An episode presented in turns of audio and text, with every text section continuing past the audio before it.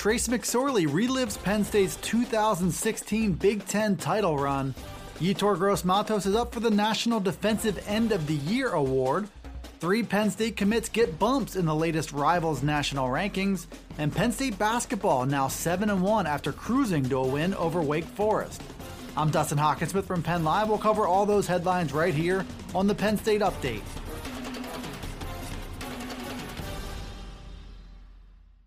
Former Penn State quarterback Trace McSorley looked back at the three year anniversary of the Lions' run to the 2016 Big Ten Championship.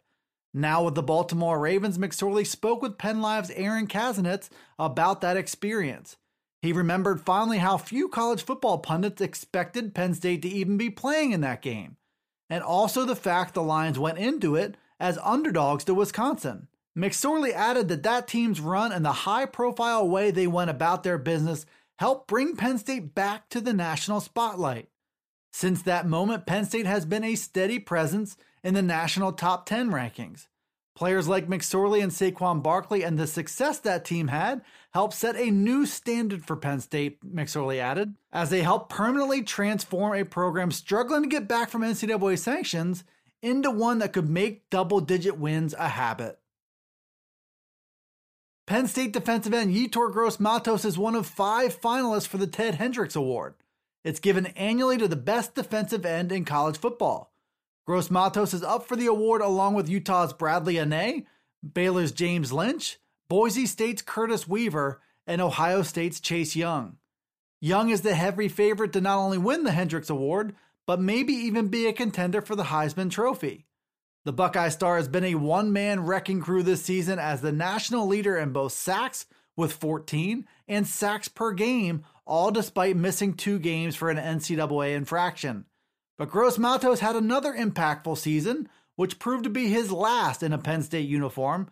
The junior finished the regular season with 14 tackles for loss and a career high with 8.5 sacks. Gross Matos will play in Penn State's bowl game despite declaring early for the 2020 NFL Draft.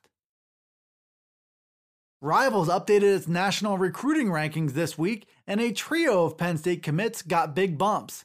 The Lions had a total of seven commits make this edition of the Rivals 250, which will be updated before the 2020 recruiting cycle closes. Linebacker Curtis Jacobs is Penn State's top rated commit, he moved up seven spots to number 77 overall. Wide receiver Parker Washington made a big leap to number 165 and picked up a four star from rivals. Wide receiver Keandre Lambert also took a big step forward to make his rivals 250 debut at number 246. Running back Caziah Holmes checked in at number 164. Defensive tackle Cole Brevard is the number 220 player in the country. And offensive lineman Golden Achumba and Jimmy Christ were listed at number 220 and 248, respectively. Penn State's class sits at 28 commitments so far and is ranked number 14 in the Rivals team rankings. Penn State's men's basketball team continued its hot start to the season on Wednesday night. The Lions handled Wake Forest in the Big Ten ACC Challenge by a final score of 85 to 64. With that win, Penn State improved to 7 1 on the young season, while continuing to show signs that maybe it has all the makings of snapping Penn State's NCAA tournament drought.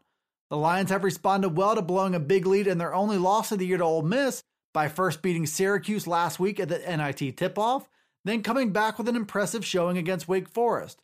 But anyone looking for clues to how good Penn State can be will start to get their answers soon.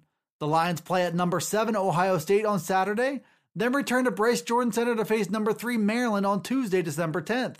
Penn State is about to find out for certain where it stands in a very good and very deep Big Ten conference. Thanks for tuning in to the new Penn State Update Daily News Briefing. It's available right here on Penn Live. It's also on Alexa, Apple, Google, Spotify, and Stitcher. Be sure to follow, like, subscribe, and rate the podcast where you listen to it, and get all the latest from us here at PennLive.com slash Penn State Football.